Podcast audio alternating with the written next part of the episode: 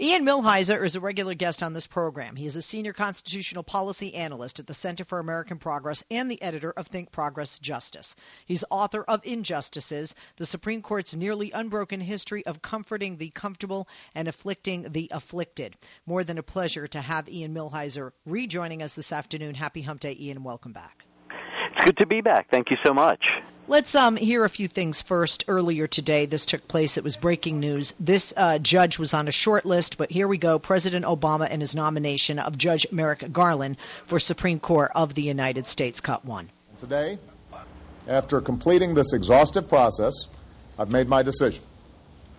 I've selected a nominee who is widely recognized not only as one of America's sharpest legal minds, but someone who brings to his work a spirit of decency modesty, integrity, even handedness, and excellence. These qualities and his long commitment to public service have earned him the respect and admiration of leaders from both sides of the aisle. He will ultimately bring that same character to bear on the Supreme Court, an institution in which he is uniquely prepared to serve immediately. Today I am nominating Chief Judge Merrick Brian Garland to join the Supreme Court. And this was Judge uh, Garland's response. You can hear how emotional he is about this nomination. Cut two. Thank you, Mr. President. This is the greatest honor of my life. Other than Lynn agreeing to marry me 28 years ago. It's also the greatest gift I've ever received, except, and there's another caveat, the birth of our daughters, Jesse and Becky. Fidelity to the Constitution and the law has been the cornerstone of my professional life. And it is the hallmark of the kind of judge I have tried to be for the past 18 years. If the Senate sees fit to confirm me to the position for which I have been nominated today, I promise to continue on that course. Mr. President, it's a great privilege to be nominated by a fellow Chicagoan. I am grateful beyond words for the honor you have bestowed upon me. Thank you. You've been Thank you. Congratulations, Good job. Good job. And then this is the response by the Senate and the Senate Majority Leader Mitch McConnell, cut three. The decision the Senate announced weeks ago remains about a principle and not a person, about a principle and not a person. It seems clear that President Obama made this nomination not, not with the intent of seeing the nominee confirmed, but in order to politicize it for purposes of the election. Americans are certain to hear a lot of rhetoric from the other side in the coming days. But here are the facts they should keep in mind. The current Democratic leader said the Senate is not a rubber stamp, and he noted that the Constitution does not require the Senate to give presidential nominees a vote. That's the current Democratic leader. The incoming Democratic leader did not even wait until the final year of George W. Bush's term to essentially tell the Senate not, he said, not to consider any Supreme Court nominee the President sent. So here's our view. Instead of spending more time debating an issue where we can't agree, let's keep working to address the issues where we can. We're going to talk about this now with you and with our guest, Ian Millhiser, Senior Constitutional Policy Analyst at the Center for American Progress, editor of Think Progress Justice. Ian, you wrote a great piece entitled Obama Nominates Merrick Garland to Supreme Court. And uh, really, oh, oh sorry, sorry uh, the the piece entitled um, "Who is uh, Merrick Garland?" and I do want to get to that um, as well. But I want to talk first about a few things. Sure. President Obama, before he was president, wrote a book in which he talked about an appointment, in his opinion, by a president to the Supreme Court would be somebody who was more of a moderate. Is it fair to say that the president has been consistent with what he believes prior to being president and what he's just done with Judge Merrick Garland's nomination today. Yeah, I mean, I think that this is really the sort of nominee he's been saying that he's he wants to put on the Supreme Court for for a number of years. Um, you know, what Obama has said is that you know he does think that the courts play a role. You know, we do have constitutional rights, but he also thinks that there have been times when the courts have gone too far, and frankly, when liberals have asked for too much from the courts. And you know, bear in mind this is also a president who has been harassed by lawsuits for almost his entire presidency. Um, you know, what stands out to me about Judge Garland is that he takes a very restrained approach to uh, to the law. I mean, I, I think that you know, it, he's not going to do nothing as a judge. and He's not going to do nothing if he is a justice. But for the most part, he wants the courts to step back and let the democratic process work. And you know that's what Obama has said that he wants, and I, I think that he he probably will have that person in Judge Garland. When we look at comparisons, some people say it's almost unfair to have a nomination for this man. When you hear the response um, by Mitch McConnell. So, a couple right. of things. First of all, do you think this will be a bad thing for Republicans, and will they lose seats perhaps, and Mitch McConnell lose his position as Senate Majority Leader in November um, as a way of Americans, even Republicans, um, shaking their finger. I mean, even the president has said you, you just you, you can't just stop governing in the last year of a presidency. Right. Well, I mean, I think that we are going through a, a great national debate about whether or not America is a serious nation anymore. Um, you know, I mean, this the refusal to confirm anyone is just one symptom of a disease whose biggest symptom is Donald Trump. Um, you, you, you know, the, the, the Republicans do not seem particularly serious about the subject of governing across the board, and that manifests in smaller ways when it comes to not confirming people. It manifests in larger ways when it comes to shutting down the government, and then it's manifesting in this disaster of a primary they're having that seems inclined to uh, to appoint a belligerent guy who knows nothing about policy and maybe a fascist. Um, so you you know I think that eventually um, that is something that the American people have to decide if they're going to reject wholesale. And if they do reject it wholesale, I think we could start moving back to you know to a normal process where it should be obvious not just that you know we have democratic norms in this country, but that someone very moderate like Merrick Garland should be confirmed to the Supreme Court if he's nominated by the president. Um, you, you know, but I think that what we're dealing with here, when you look at the way that they're treating Judge Garland, is a symptom of a much larger disease. And when we, we talk about this um, entire concept, it, it, it, it almost sounds to me like, well, they threw rocks in our yard, and we are throwing them back because you know right. this is the precedent they set. Um, it is not unprecedented, obviously, for parties to try and block a nomination. It's also not right. unprecedented for a president uh, for to put forth uh, in their final year. Other, you know, presidents haven't have had uh, Supreme Court justices that were nominated even confirmed. You know, we know that. We know all the facts. The American right. people know all of the facts. But Senator Mitch McConnell is banking on a Republican presidency. We all look at the same poll numbers. We all have access to the same internet, the same news channels on uh, mainstream networks and cable. Uh, Senator McConnell must realize that Hillary Clinton has a good shot at being the nominee for the Democrats right. and president. And if she's president, she might say, Well, Judge Garland, I like you. That was President Obama's choice. I'm going to go far left of that. Right. Yeah, and and that's you know why they might wind up.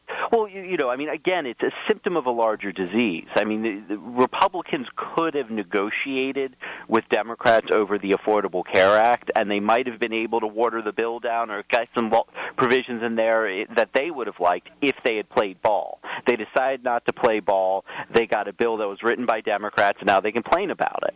And you know, you see you see the same phenomenon going on here, where they're refusing to engage in the process. Obama has extended them a huge olive branch. Um, you know, and it's not just that Judge Garland is fairly centrist.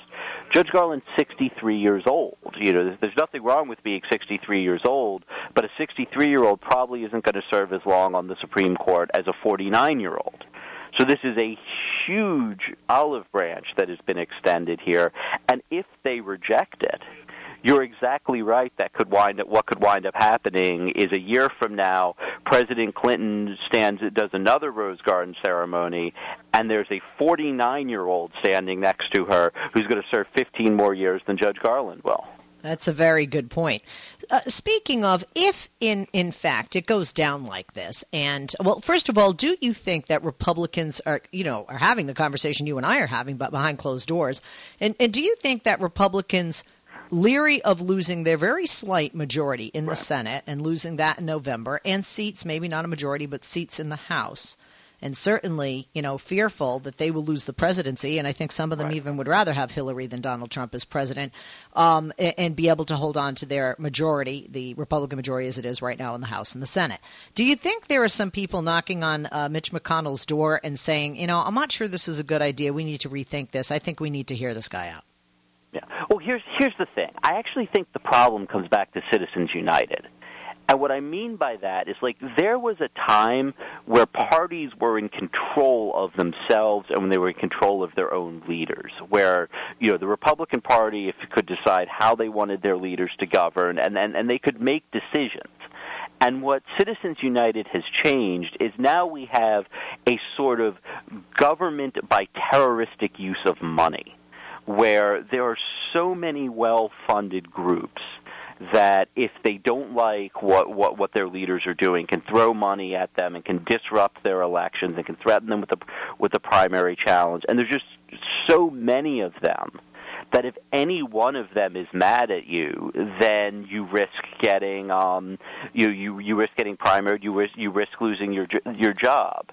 And so it used to be the case that if Mitch McConnell decided as a strategic matter that it's better to confirm the 63 year old moderate that's on the table now so they don't wind up with the 49 year old who's more liberal later, it used to be the case that, like, McConnell and various Republican players could basically give the GOP senators permission to go ahead and do that. Now, if they were to try to do that, what, the, the box that they're in is there's going to be some interest group there that's going to insist on them being maximally belligerent.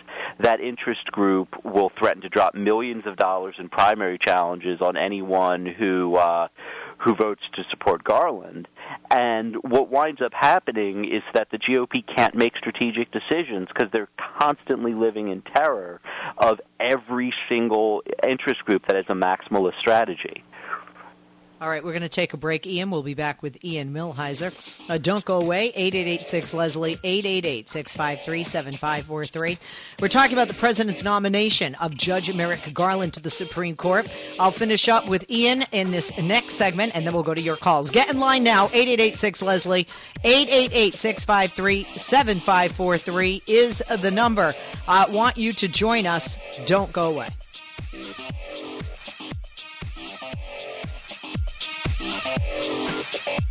We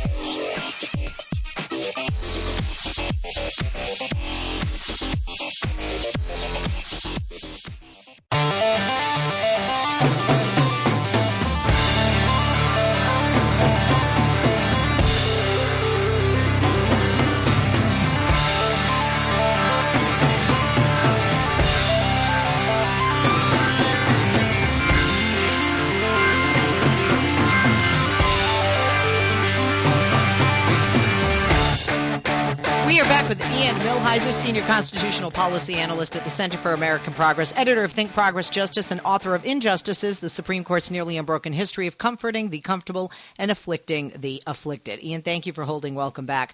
Um, going to your piece, who is uh, Merrick Garland, um, if, if Judge Garland mm-hmm. gets the cold shoulder from the Republicans, and if what happens is what – Senator Mitch McConnell said today, which is, you know, we're just going to wait till the next president is up.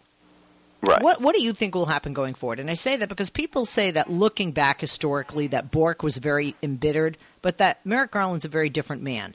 Talking right. about being emotional, talking about his wife and marrying her being the most you know, the best day of his life, you know, better than this, and, you know, the birth of his children.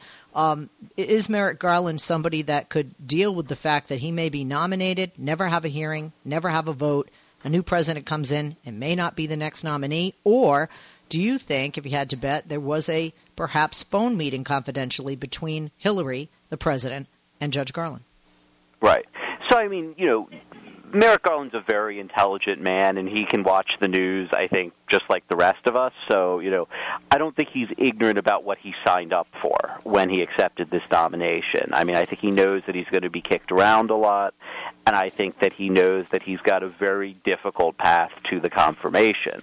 Um, now, in terms of like what happens if he's not confirmed and Hillary Clinton is, is president, I think the only person who can answer that question really is, is Hillary Clinton. Um, you, you know, I think that you know if I were her, if she does intend to renominate Judge Garland. I wouldn't necessarily advertise that if I was her because the leverage point, the leverage that I think that um, Democrats, and that I think that you know people want to see Judge uh, Garland confirmed have right now is the possibility that if Republicans don't play ball now, they can wind up with someone younger and less centrist um, in the in the next presidency. Uh, we uh, have a lot to talk about, and I know that you know we're going to have you back uh, again in the future. Um, what do you want to impress upon those listening with regard to Judge Garland and regard to this process? Sure. Well, I mean, I'll say that, you know, like I said about Judge Garland, I, you know, the, this is someone who I think will bring some welcome restraint to the Supreme Court. You know, I, I've spent the last seven years um, you know, in terror of the, of every decision day when the Supreme Court's handing down decisions because you know you don't know how they're going to kick you around next. And you know what Judge Garland is not going to do is he is not going to allow liberals to treat the Supreme Court in the same way that conservatives tried to treat it with their endless series of lawsuits trying to strike down Obamacare and with things like that.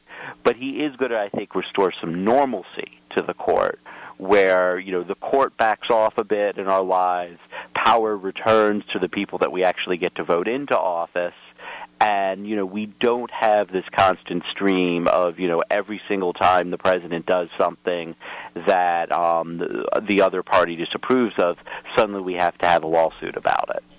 I thank you for being with us, Ian. And like I said, we'll have you back on again. Uh, check out his piece, Who is Merrick Garland?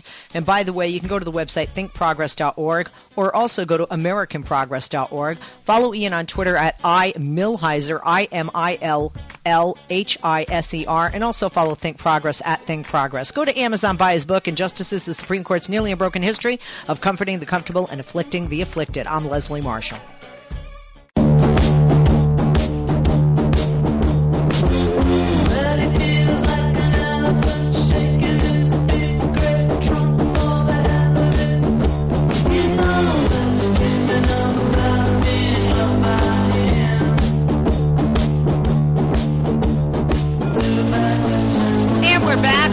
Pick up the phone and join us. 8886 Leslie, 888 653 7543 is the number. As you know, President Obama nominated a Supreme Court uh, potential judge, Merrick Garland, uh, to the Supreme Court. He made this nomination. Judge Merrick Garland is respected across political lines. And it was an epic power play targeting the resolve of Republicans who have vowed to block any replacement for the late Justice Antonin Scalia until a new president takes office. GOP leaders were caught in the undertow of an election in which the conservative grassroots are already in revolt immediately, renewing their refusal to consider 63 year old Judge Garland, saying their reservations were not personal, but motivated by a desire for the American people to weigh in on Scalia's replacement. Now, that showdown is even more fraught than most Supreme Court fights, since the president's choice could tilt the ideological balance of the court away from conservatives, possibly for years. But it could be even worse for Republicans if Hillary Clinton becomes president and has a judge that's younger and far more left leaning. Maybe they should stick with the devil they know. What do you think of Merrick Garland being President Obama's choice for Supreme Court nominee? Uh, we have a poll that we have posted on Twitter. And our Twitter followers are voting on that poll, and uh, we asked the same question. Uh, so go to Twitter, follow me there at Leslie Marshall. Uh, let me see what it says right now. Uh, what do, what do we have uh, right now in uh, the poll? Seventy-eight percent say that yes, the Supreme Court. And I know people might say, "Well, you're a liberal, a Democrat, and a progressive," but believe it or not, um, not only not only because I'm on Fox News Channel, but if you read my my Twitter uh, my my Twitter page and the feeds uh, coming to me, the tweets, uh, we have a lot of conservatives. I'd say probably more conservatives follow me on Twitter than uh, liberals. So here is the question: Should the Senate at least give Supreme Court of the United States nominee Merrick Garland a fair and honest hearing, even if ultimately rejected? 78% say yes. 72% say no. And uh, we have 26 minutes left in voting for that. Go to at Leslie Marshall on Twitter. Go to Twitter and follow me there at Leslie Marshall. If you already follow me, uh, take that poll. Also, answer the question here if you don't want to take the poll and you'd rather talk, we'd rather hear from you. What do you think of the president's choice, uh, Judge Garland? 8886 Leslie. And answer that Twitter question. Do you think that even if he's ultimately rejected, that they need to have hearings and need to place a vote. They being the Senate, Republican majority Senate. 8886 Leslie, 888-653-7543 uh, is uh, the number. And that is the question we posed. And I want you to answer. Should the Senate at least give Merrick Garland a fair and honest hearing, even if they ultimately reject him as a nominee? Uh, about two thirds right now, more than two thirds, are saying of those polled, yes. 8886 Leslie. Now, 66% of Americans support President Obama's nominee getting a hearing. That's 66% of Americans. Over 70% of those on our Twitter poll. But so let, let, let's say approximately two thirds of Americans, whether it's my people on, on Twitter or America across the board in this poll, um, support the president's nominee getting that hearing. If Senate Republicans refuse to even give Judge Garland a hearing, do you think it will hurt them in November at election time with the Senate seats that are up for grabs and the House seats as well? 8886 Leslie, 888 And how much harder will it be for Republicans to hold the Senate in November since the majority of Americans feel, do your job. 8886 Leslie, 888 is the number. And can you even imagine Donald Trump nominating a Supreme Court justice? He has spoken of his sister. We don't know if she's qualified to be a Supreme Court member. By the way, did you know you don't even have to be a judge or a lawyer to be a Supreme Court justice nominee? Did you know that? I didn't know that till today. You do not have to be a judge or a lawyer to be a Supreme Court justice that gives nominee. me an idea, Leslie. You know who would be the ultimate kick in the you know what? What? Think about it. Who, if Hillary Clinton was president, could she actually put in the Supreme Court that would President drive, Obama? That's right. Well, no, there, and there's actually nothing that stops her from doing that. And a lot of people said President Obama could have nominated Michelle. Not that you have to be a lawyer, his wife. Uh, not that you, if you're following House of Cards, uh, not that you have to be a lawyer. Um, you know, but she is. Uh, but can you imagine who Donald Trump would nominate? Now he said his sister. We don't know her voting record, but my crew jokingly said he'd nominate Dennis Rodman. Who knows? You know. You know, North Korea's buddy. 8886 Leslie, 888-653-7543 is the number. Let's get to those calls. 8886 Leslie. Let's go to Dave in Humboldt County on line 3 listening to 1480 AM KGOE. Dave?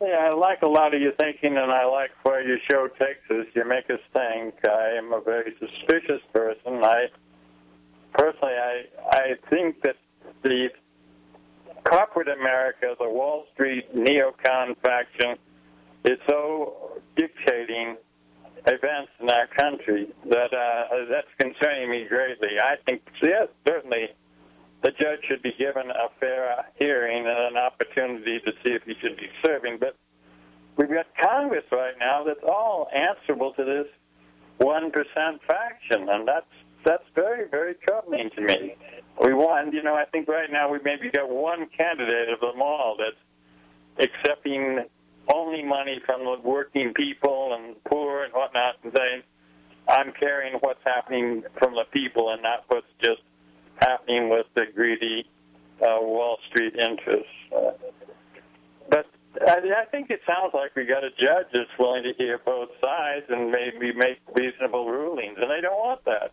They want somebody that does what the big corporate America tells them to do. Uh, I'm, I'm rambling a bit, but thank you for your show. All right. Thank you very much. Appreciate it. Uh, 8886 Leslie. Now, we have this guy, Paul, who wanted to trash uh, Brad last um, hour, Brad Bannon, and uh, I don't have his email in front of me because we moved on from hours, so I deleted it, and my nickname is DQ Delete Queen. Uh, but his name is Paul, And uh, he sent two emails. And the, and the first one was, you know, he was angry because he thought Brad was not being honest with the delegate number count. He was including super delegates. There are numerous articles. Google it yourself, Paul. I don't need to do the research for you. Even without super delegates, Hillary Clinton has a sizable lead with actual delegates throughout the states that have voted in primaries and caucuses thus far in the United States. And she's projected to win the nomination even without her superdelegate count. I believe the Washington Post did an article on that a week or two ago. And Paul also says, email, come on, first there was a guest who framed the delegate count, including the superdelegate, skewing the whole argument. And now you say that if you don't confirm Obama's nominee, Hillary may nominate someone far to the left. Okay, what are you guys smoking? This is imagination. Clinton would never in the wildest dream go farther left than right of center. I'm getting the idea what your show is about. Paul, our show is about what it always has been about. I am a liberal progressive Democrat who presents a liberal progressive Democrat opinion and view of news on political and social issues. Compared to the overwhelming majority of talk show hosts who are conservative. So, in other words, I present another side. Always have, 28 years now. Okay? Nothing new. What rock are you living under? If you want to ask what I'm smoking, perhaps it's you smoking under that rock. Secondly, nobody is saying that if Obama's nominee is not confirmed, Hillary will uh, will uh, nominate someone far to the left. Listen, and I know sometimes it's hard when a woman talks for a man to hear everything we say because you don't always listen, and sometimes it comes off like I'm the teacher on Charlie Brown. Wah, wah, wah. But listen, what I said was, in other words, Mitch McConnell is is betting on a Republican becoming president and a conservative justice replacing a conservative justice, a very conservative justice. And right now, this judge, Merrick Garland, is a moderate judge, and Hillary Clinton may choose, if she's president, not to select the same judge that Obama did, and may, in fact, and I believe she would, and I believe she should, put somebody far to the left and somebody who is young and will be there a very long time. So, in other words, Mitch McConnell's strategy might backfire. That's what I said. I didn't say she would do that. She might do that, and, and honestly, if I were her, I would do that. So sorry you don't like it. That's not what the. If you feel that the show's about uh, discussing, as any talk show does, and, and speculating about what could be, because none of us are clairvoyant and have a crystal ball, and if so, call Oprah immediately. Um, then you know, I guess you really shouldn't be listening to talk radio. I don't know what to tell you. We're going to take a break. We'll be back when we come back. More of your calls at 8886 Leslie, 888 653 7543. Don't go away. Leslie Marshall. Real people, real life, real talk. Give her a call now at 888 6 Leslie.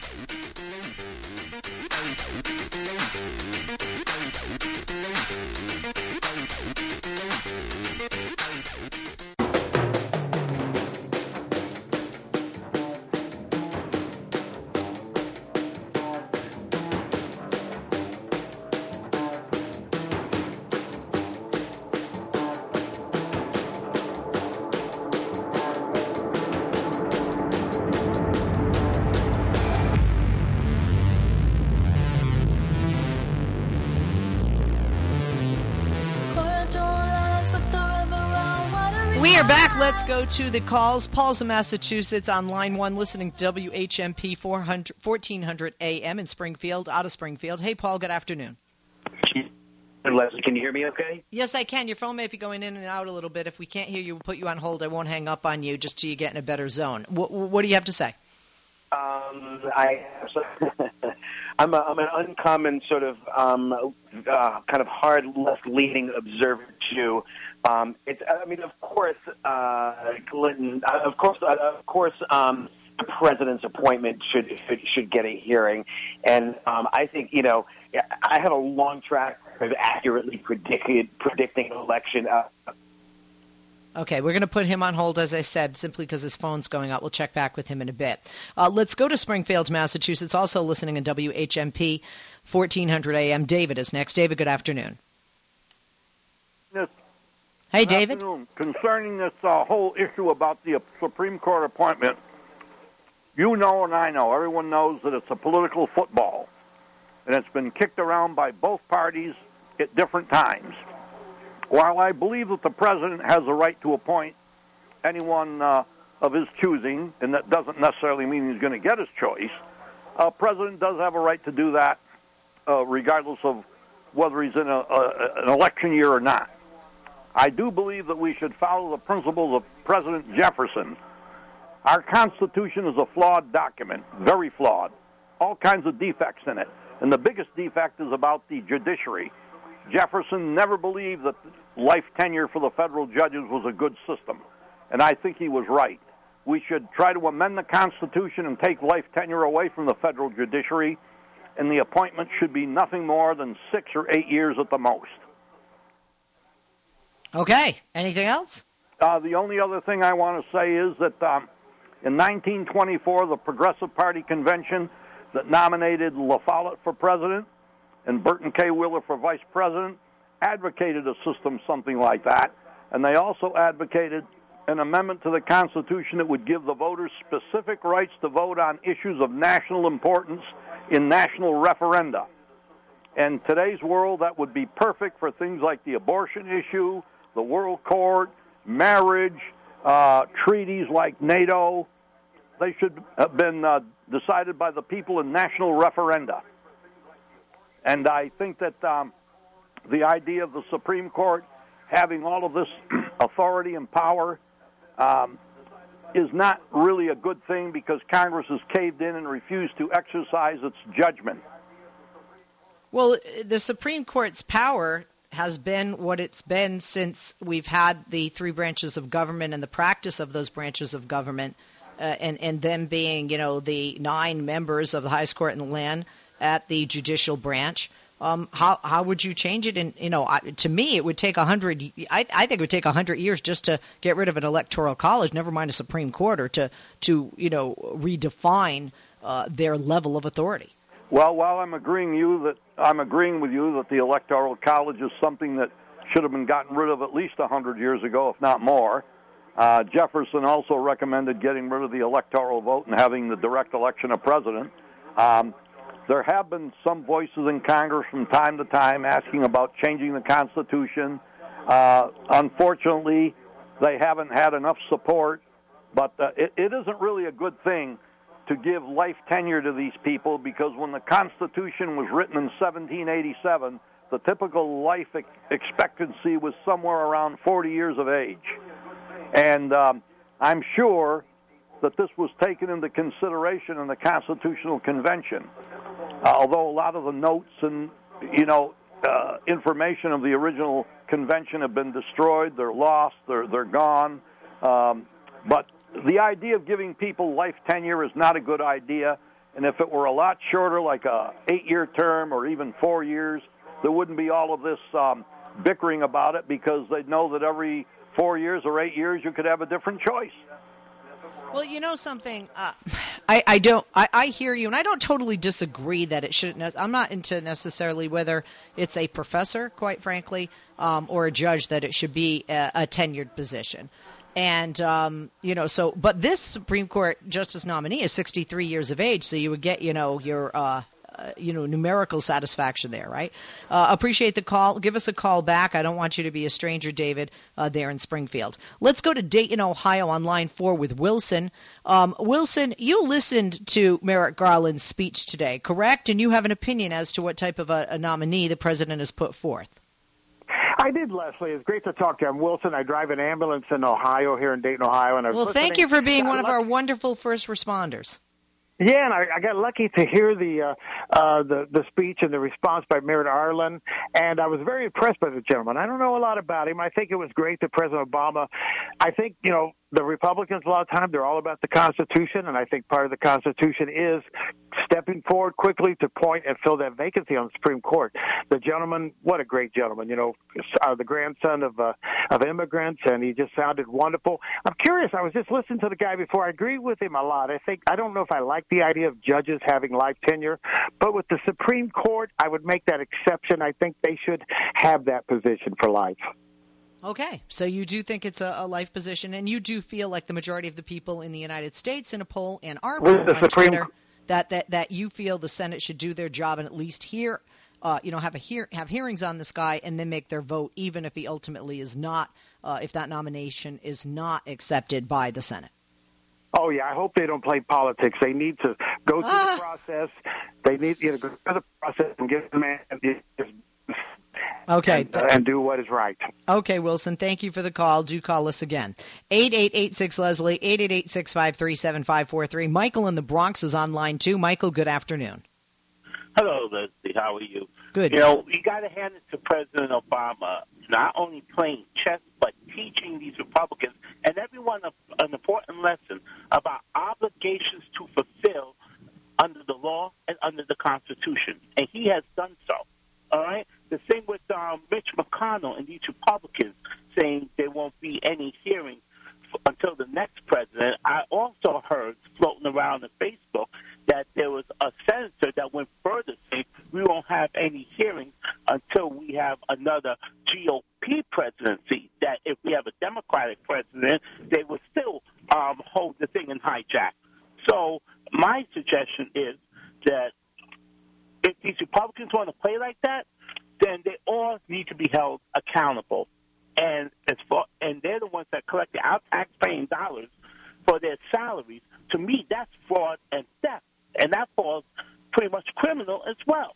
Well, well, to me, So- what's what's criminal is the very people who elected the current composite of the Senate, which is a Republican majority, ergo put uh, Mitch McConnell in his position, in a sense, are the same people um, that he is neglecting the voices of in leading not just the, the Senate, but his party, especially, but you know even more specifically, Senate Republicans, um, to have have no hearings, no vote, and on top of it, do you want to hear rude and add insult to injury?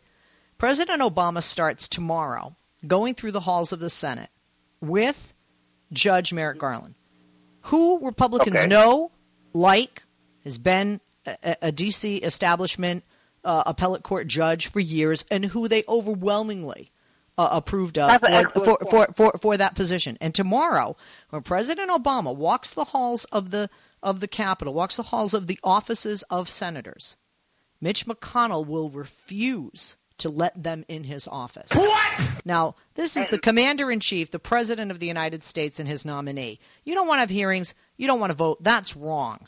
But you won't even allow the. And, and some people will probably like look over their shoulder to see if Mitch McConnell's looking before they open the door to the president and this man tomorrow. How, how disgusting is that? And how childish is that? Let me let me add to that, Leslie, that everyone should be reminded of is that it's the same Mitch McConnell that said that um, when Reagan was president that no matter what, we got to have a nomination hearing, have an up or down vote.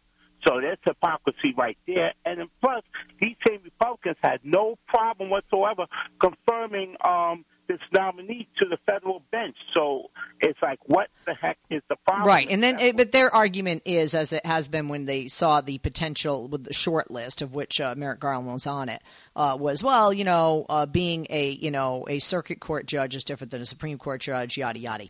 Um, we have in our poll now, 79% say the Senate should. Our vote, uh, our poll on Twitter, 79% say the Senate should uh, listen and vote you know, have a hearing uh, for Garland, and 21% say no. I'm Leslie Marshall. Thank you to Mark Grimaldi, our executive producer, Andrew Tomedy, our assistant producer, and all of you listening. We'll be back tomorrow. Hope you will as well. Have a wonderful afternoon and evening on this hump day.